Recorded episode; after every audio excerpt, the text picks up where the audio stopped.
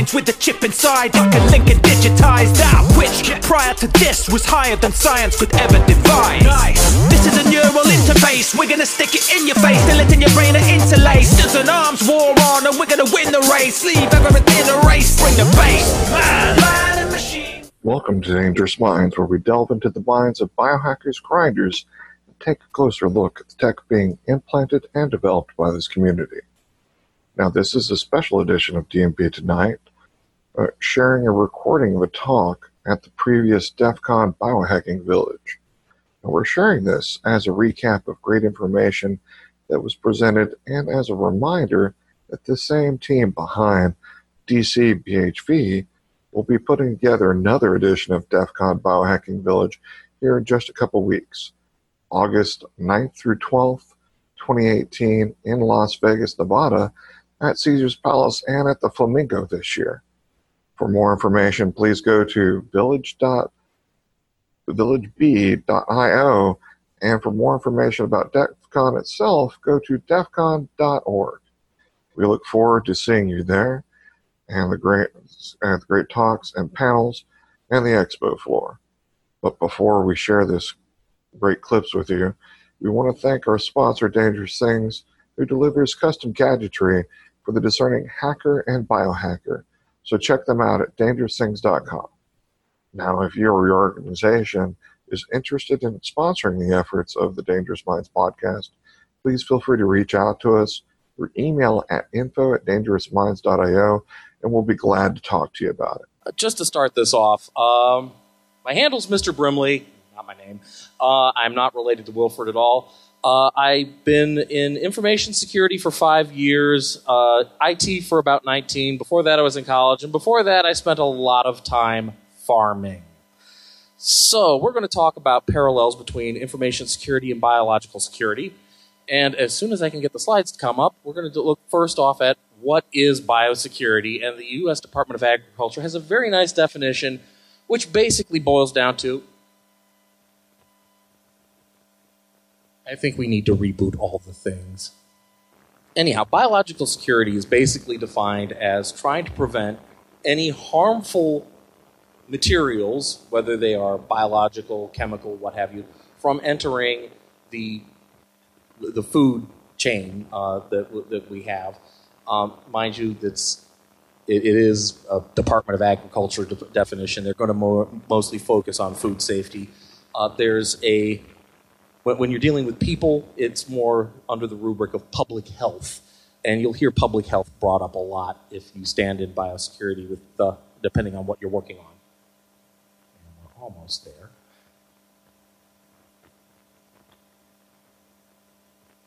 Uh, it is duplicated.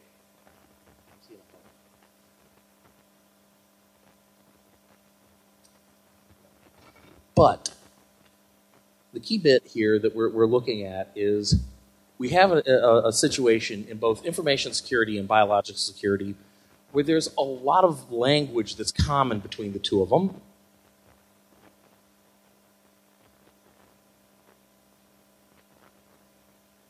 So, for example, uh, we have viruses in both, we have worms in both, we have, we, we talk about infections. Uh, to go out more to the ecology standpoint, occasionally you'll hear about watering hole attacks, which brings up the image of some poor gazelle on the Serengeti going up to get a drink and being snatched by a crocodile, uh, where in fact it's somebody waiting in ambush uh, at a website that is popular and injecting malware there.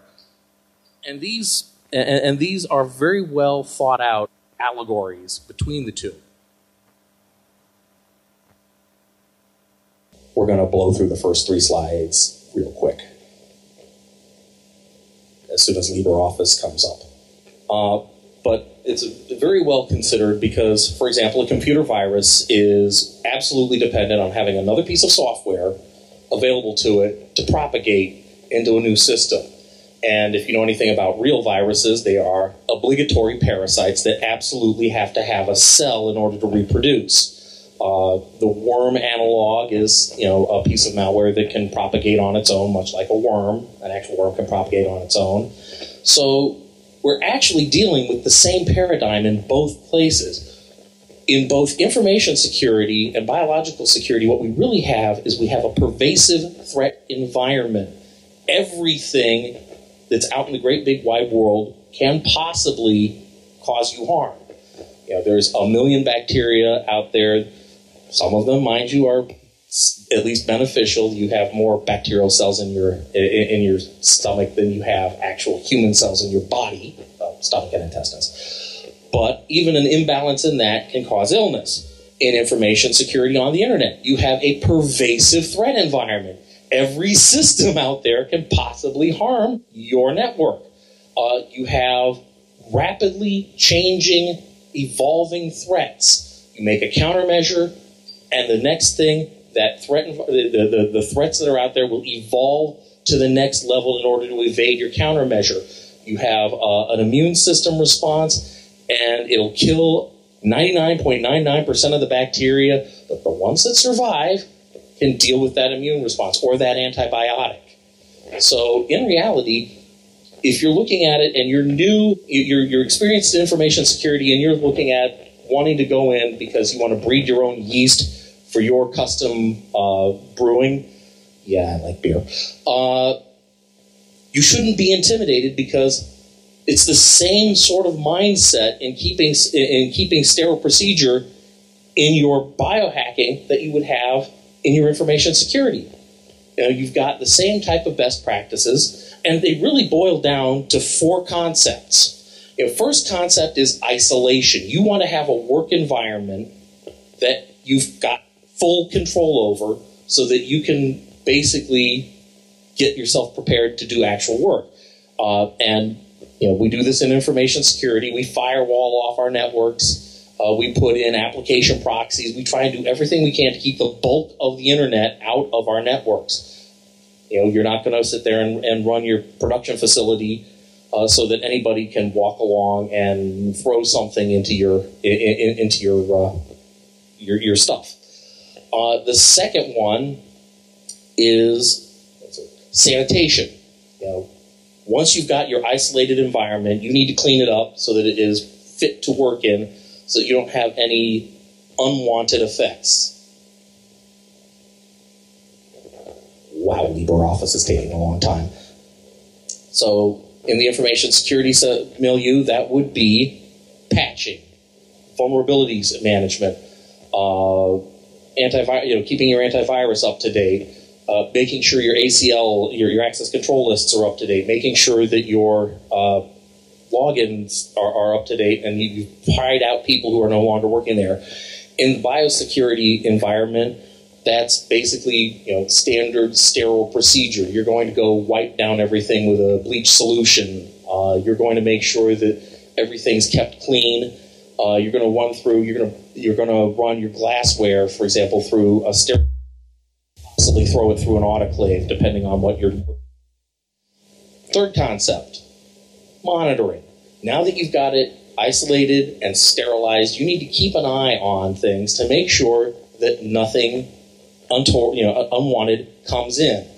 You've gone to all this trouble to make a good environment. You need to keep an eye on it. You know, in information security, that would be monitoring your IDSs, monitoring uh, your your IPSs, your your host IPSs, in biosecurity, you're going through with a checklist saying, when did this last get sterilized? When did this last get wiped down? When was the last spill? Have we gone through to at the end of the shift and re-cleaned everything?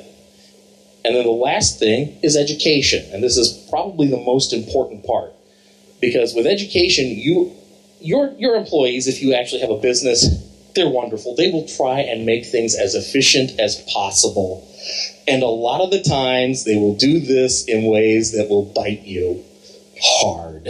So, education in large part is teaching people what corners they absolutely cannot cut. You know, it's either no, we, we are not allowing USB, we are not allowing, we're, we're, we're disabling it at the machine level, and don't even bother bringing it in. If you find a CD out in the parking lot, yeah, don't don't insert it into one of the local machines here. We would really appreciate you not doing that. That would be bad. Uh, for biosecurity, all right, you've come off a break. Uh, even if you're talking at a fast food restaurant, they say wash your hands every time you go off from your station. You got to teach these folks to wash their hands every time they go they go back, go out and come back, or else they won't because they'll try and save a couple minutes. And I've got, I really would.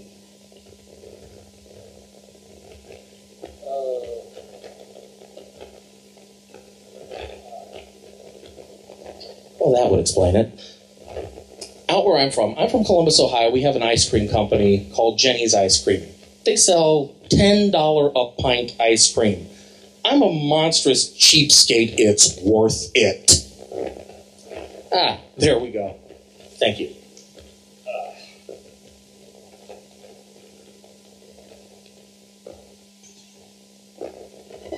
And now, the really fast presentation of the slide. precautions. And here's our terminology. And here's our threat analog. Isolation and sanitation. Education and monitoring. And my example, Jeni's Ice Cream. Well, great place, but in May 25th, May this year, they did, you know they export ice cream all around the Midwest. Wisconsin, the folks in Wisconsin found listeria in Jeni's ice cream, and this is not where you want to have a notification coming from. You want to find it in your facility right off the bat, so you can go, okay, yeah, we caught it. We're going to do our own recall, but there's no brand damage or not serious brand damage. Yeah, we're on it. We're already on it. Blue Bell did this. Uh, listeria for those of you who aren't in the dairy business, it's endemic in soil. It causes a form of food poisoning that is potentially lethal, and freezing does not kill it, which means dairy farmers are paranoid about listeria. Well, the FDA came in, did an inspection, and found out that there were no testing programs in place, no, san- very poor sanitation, grime in places that there shouldn't be grime uh, no cross contamination procedures. Uh, in fact, the new facility that they had just built has a garden outside, and employees are encouraged to go work in the garden on their breaks to you know kind of clear their minds. And there was no procedure that said, "All right, now that you've come back in, wash your hands, change your coveralls, get all you know all new work outfit before you go back on the floor." Uh, this is similar to having an IT environment where you're not doing vulnerability scans, you don't have antivirus, you don't really have a firewall. Uh, the last time somebody checked to see whether people, whether the, the employee list matched up with the, the accounts list was two years ago. It's inevitable something bad is going to happen. And Jeni's is selling quality and craftsmanship. The only analog I can come up to in the IP in the uh, IT space right now is the OPM hack. It's that level of incompetence. So the company had to recall all their products, two and a half million dollars of product, immediately shit canned. Out the door, refunds to the grocery stores, whole nine yards, and had to suspend operations. Uh, they fi- you know, for a month. They came back on online uh, by borrowing the equipment of another dairy in Ohio, uh, which means first off they're paying rent for all that and it's a wonderful uh, opportunity for industrial espionage because this is another custom dairy. Uh, and it turns out that this outbreak is tracked down to a single pint filling machine that had a listeria that had listeria contamination on it. So this is going to bring us up to the big difference between in InfoSec and BioSec. Biosecurity has a lot thinner margins for error part of that's because we've been doing agricultural safety for 100 years now or more, uh, whereas we've been doing information security seriously for about 20 years. You know, before that, you had all these little isolated not, not clusters of computing power. Uh, so the key differences is in order to mess with something in the biosecurity milieu, you have to be there physically you know, you can't just attack from across the country unless somebody really has some mistake in their information set up, IT setup that lets you hack some SCADA thing there. InfoSec lets, allows for remote access, and we all know this. Uh, biosecurity has a lot more aggressive countermeasures. Uh, product recalls go in instantly. Uh, they're applied very quickly by the companies themselves to avoid financial liabilities. Um, and if you're a if you're a, a, cattle farmer like I used to be, uh, if you have one cow with hoof and mouth disease, guess what? You just lost the whole herd. It's the same thing as saying uh, we had a Windows XP one box that got hacked. Now we have to sit there and trash the entire network and rebuild it from scratch.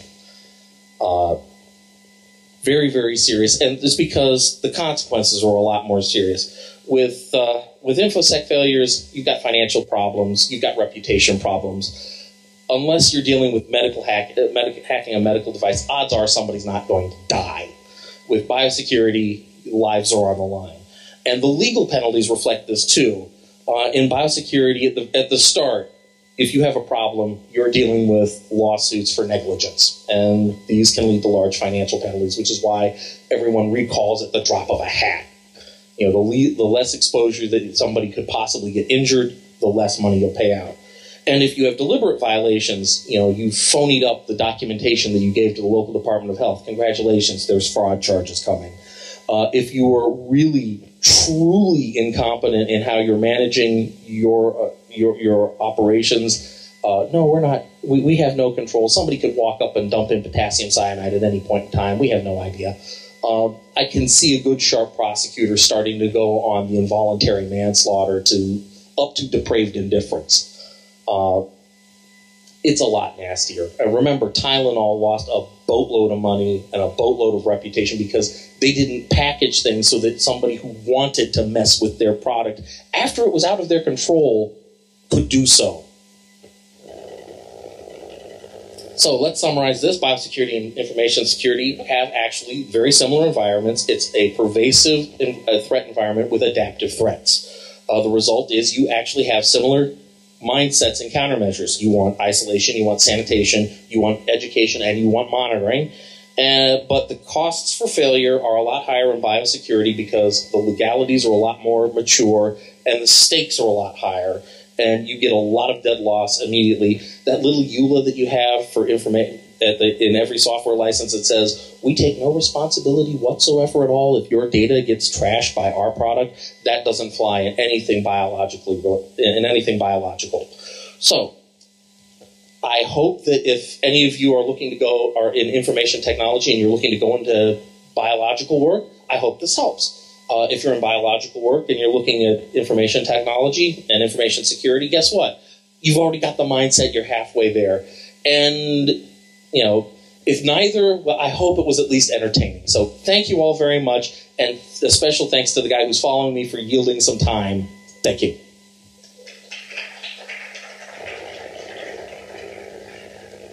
And uh, we have some websites in here in the slides for if you want to get more information.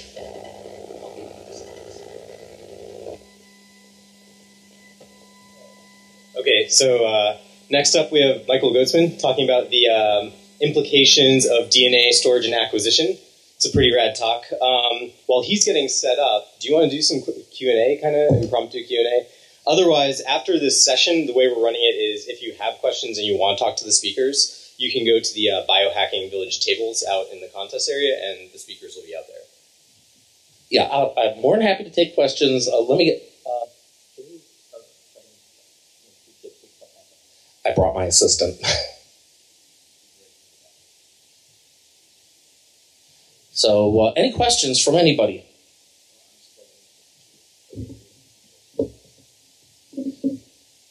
Either I was extremely informative or you were not interested. Um, I'm going to flatter myself and say that it was the first, but you've all been a great audience. Uh, nobody heckled, nobody threw anything, nobody said you suck.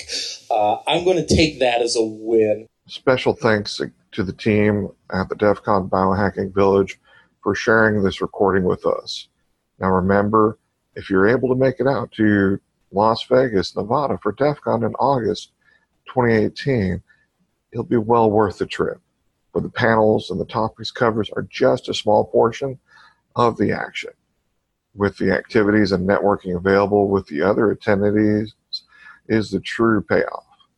Now, get more information about uh, Biohacking Village, Again, go to villageb.io. That is our new website for this year. So take a look. The schedule is up, and more information about new, uh, exciting new changes this year are on the website now live. So, you, our loyal listeners, if you'd like to know more about the journey we take weekly, check out the DMP homepage, dangerousminds.io, or go to Facebook forward slash Dangerous Minds Podcast.